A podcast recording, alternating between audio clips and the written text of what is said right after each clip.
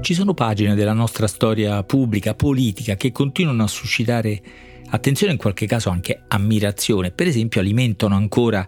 ricerche, racconti, narrazioni, forse perché presentano qualcosa di straordinario, quasi incredibile, specie se si pensa al nostro presente, sono episodi nella nostra storia in cui forme di mobilitazione, diciamo dal basso, e di competenze, di esperienze si sono messe insieme, hanno agito e hanno generato trasformazioni reali, profonde, in qualche modo irreversibili, ma anche perché, specie la pagina di cui parleremo, hanno a che fare con qualcosa di molto importante, di molto profondo, serio, forse anche molto allarmante, come il nodo del disagio psicologico, dei disturbi individuali e collettivi, della malattia mentale, usiamo questa formula sbagliata, solo per capirci, poi la cancelliamo subito, anche perché proprio la formula, lo stigma della malattia mentale che volevano mettere in discussione tutti quei medici e cittadini, tutto quel movimento di operatori e cittadini che portò nel maggio 1968 all'approvazione della legge Basaglia, quella che, per usare anche qui una formula un po' stereotipata, ma in questo caso parecchio più fondata, chiuse i manicomi.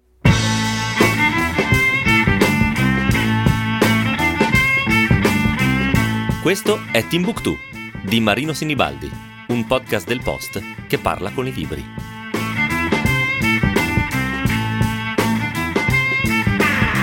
Nel 1982, all'inizio del libro di cui parlerò oggi, che ci aiuta forse a capire qualcosa di quella storia collettiva, benché sia un romanzo nel senso più pieno, ampio, definito del termine, nel 1982 i manicomi esistono ancora, c'erano molte resistenze, non era semplice chiuderli davvero. E dunque da uno spazio manicomiale che chiama il mezzo mondo, la casa dei matti, parla Elba, una ragazza che ha un nome di un fiume eh, del nord, un nome strano perché la mamma è tedesca, una Mutti dunque. Eh, la mamma in quel manicomio è stata ricoverata per tanti anni, forse è morta. Elba ci è nata, ci è nata, è cresciuta e poi ritornata quasi un rifugio dunque, oltre che una prigione. Questo è l'inizio del romanzo, La grande meraviglia di Viola Ardone pubblicato da Einaudi. Il titolo ha una ambiguità, almeno per chi crede ancora che quella della liberazione dei manicomi di Reggio Basaglia sia anche una storia meravigliosa, se non altro per quello che operò, ma anche per la discussione che generò, per le idee che quel grande medico, il gruppo che lo accompagnava riuscirono a imporre, per quello che ci fecero conoscere e ci fecero pensare. Ecco, l'ambiguità di questo titolo però sta nel fatto che Meraviglia, Fausto Meraviglia, si chiama il medico che arriva in questo mezzo mondo, in questa casa dei matti e prova a portare lì la rivoluzione psichiatrica o antipsichiatrica. E sì, perché quattro anni dopo l'approvazione della legge che doveva chiuderli, i manicomi, doveva cambiare o finirla con i metodi tradizionali di cura di quella che lo stigma veniva chiamata malattia eh, mentale, il mezzo mondo dove sta Elba eh, è ancora in mano alle sue compagne, eh, ce ne sono tante, c'è Aldina che scrive poesie, c'è Mappina, la nonna sposina, Sandraccio, la nuova, la nuova arrivata muta e inquietante, molti altri personaggi. Ecco, dove vivono loro si pratica ancora la contenzione, si abusa dei farmaci, pillole di vari colori per ogni occasione. Si ricorre largamente all'elettroshock in questo reparto in mano a medici soprannominati Cola Volpe e Lampadina, che è un pseudonimo, un nome abbastanza trasparente, visto diciamo, la facilità con cui si ricorreva all'elettricità dell'elettroshock, appunto. E poi lì arriva questo, questo nuovo dottorino con i capelli spettinati, i baffi rossicci e il camice grigio che in principio è sempre Elba che parla, avevo preso per matto e chissà che insomma quella prima impressione non contenesse un elemento di verità. La prima parte del libro è il racconto di come questo medico stravolge la vita, dobbiamo dirlo, orribile di quei reparti e della ricerca di Elba della madre, la Mutti, che non credeva, non credeva Elba al fatto che fosse morta, ma soprattutto direi del rapporto che nasce lì tra il dottore Fausto Meraviglia e la ragazza matta. Questa Elba è una ragazza sensibile, attenta, che annota tutto, ricorda tutto, ricorda le canzoncine di sua madre, le rime che ha ascoltato per tutta la, la vita, le poesie di Aldina, il periodo che ha passato dalle suore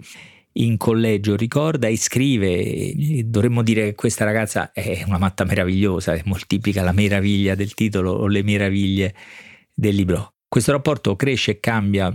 nelle quattro parti eh, del libro. Con un salto temporale si passa al 2019, all'ultimo giorno del 2019, la voce narrante, che prima era Elba, diventa quella del dottorino, ora maturo, forse, forse anziano terapeuta Fausto Meraviglia, che racconta quello che è accaduto, lo racconta a una sua paziente in una strana seduta psichiatrica. Ecco, dobbiamo dire, questo romanzo molto intenso, ha a che fare con temi seri e anche eh, dolorosi, ma anche molto ironico, no? è pieno di cose un po' spiritose e anche e allegre. Dunque il medico, il terapeuta che racconta quello che è accaduto in una seduta di psicoterapia alla sfortunata paziente, la signora Locatelli che era andata lì per parlare di sé, come, in tutte le, le, sedute di analisi da Freud in poi, invece si trova a dover lei ascoltare i ricordi, le confessioni, le ricostruzioni, spesso pure un po' affannose e confuse del dottor eh, Meraviglia. Detto questo, Fausto Meraviglia è un bel tipo, è un bel personaggio. Vorrebbe salvare Elba forse esagera perché proietta su di lei un desiderio paterno, diciamo così, che i suoi figli hanno scansato, abilmente scansato. La, la ragazza vera sceglie una strada tutta sua personale, appartata. Mattia il figlio persino facendosi prete in spregio a questo padre scettico, non credente, vagamente eh, comunista. E poi con i figli accadrà quello che deve accadere. Anche questa è una storia che ha un suo sviluppo nel libro che è appunto pieno poi di altri personaggi, cioè, c'è un vicino di casa, un giornalista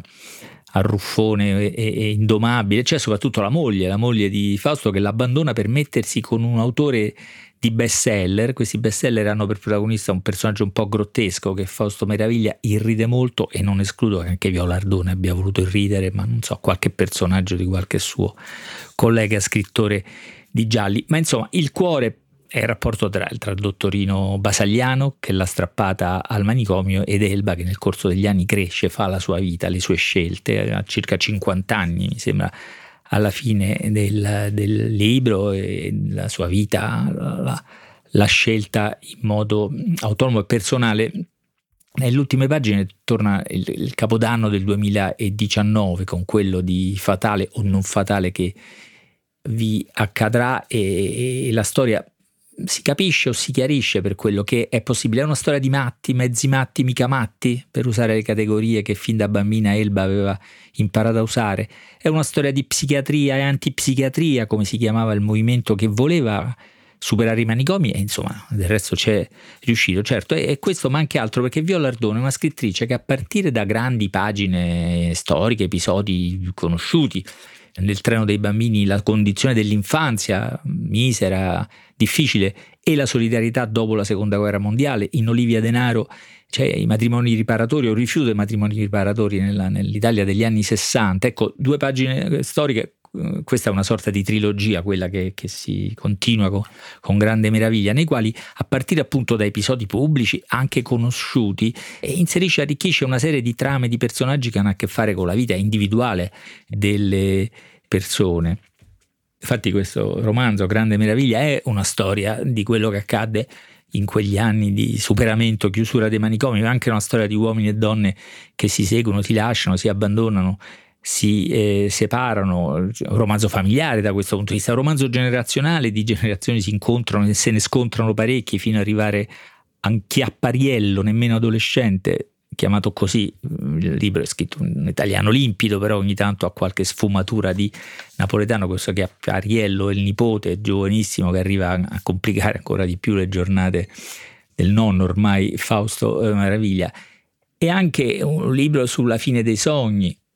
ma ti ricordi noi come eravamo? Avevamo delle convinzioni giuste sbagliate, chi se ne fotte? Avevamo una forza che abbatteva i muri, noi pensavamo in grande, noi volevamo chiudere i manicomi, volevamo aprire la coppia, volevamo fare la rivoluzione, volevamo rovesciare il capitalismo. E naturalmente Fausto Meraviglia che parla in uno dei suoi sfoghi un po' appassionati, anche un po' un po' vani, verrebbe a dire, un po' vacui. Insomma, Violardone intorno alla storia con la maiuscola, spesso con la maiuscola, costruisce dei veri romanzi popolari, pieni di tutti gli attributi e le modalità del genere, lettere ritrovate, una verità che si capisce col tempo, forse non si capisce mai, mantiene una sua ambiguità, è capace di costruire eh, scene potenti, commoventi, anche strappalacrime, no? la, la, la nevicata che tira fuori i matti dai loro reparti, Elba che fa il primo bagno e il primo bacio in mare. Poi ogni volta, ogni volta che, che Fausto Meraviglia prova a rimettere, riattaccare i cocci di una vita, una vita così piena, disordinata,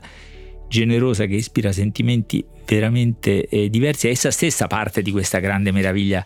che è raccontata eh, nel libro. Eh, Violardone ha questa empatia verso i suoi personaggi, no? li guarda con attenzione, li segue, non li liquida mai, non se ne allontana mai e non ce ne allontaniamo nemmeno noi. Sono persone singole, uomini e donne che fanno la loro strada con le loro vicende, ma sempre mi sembra ci aiutano anche a riconoscere, a capire una strada più grande, la strada di tutti, che se ho capito bene è la grande meraviglia di questo libro. Scrivete a timbuktu ilpost.it.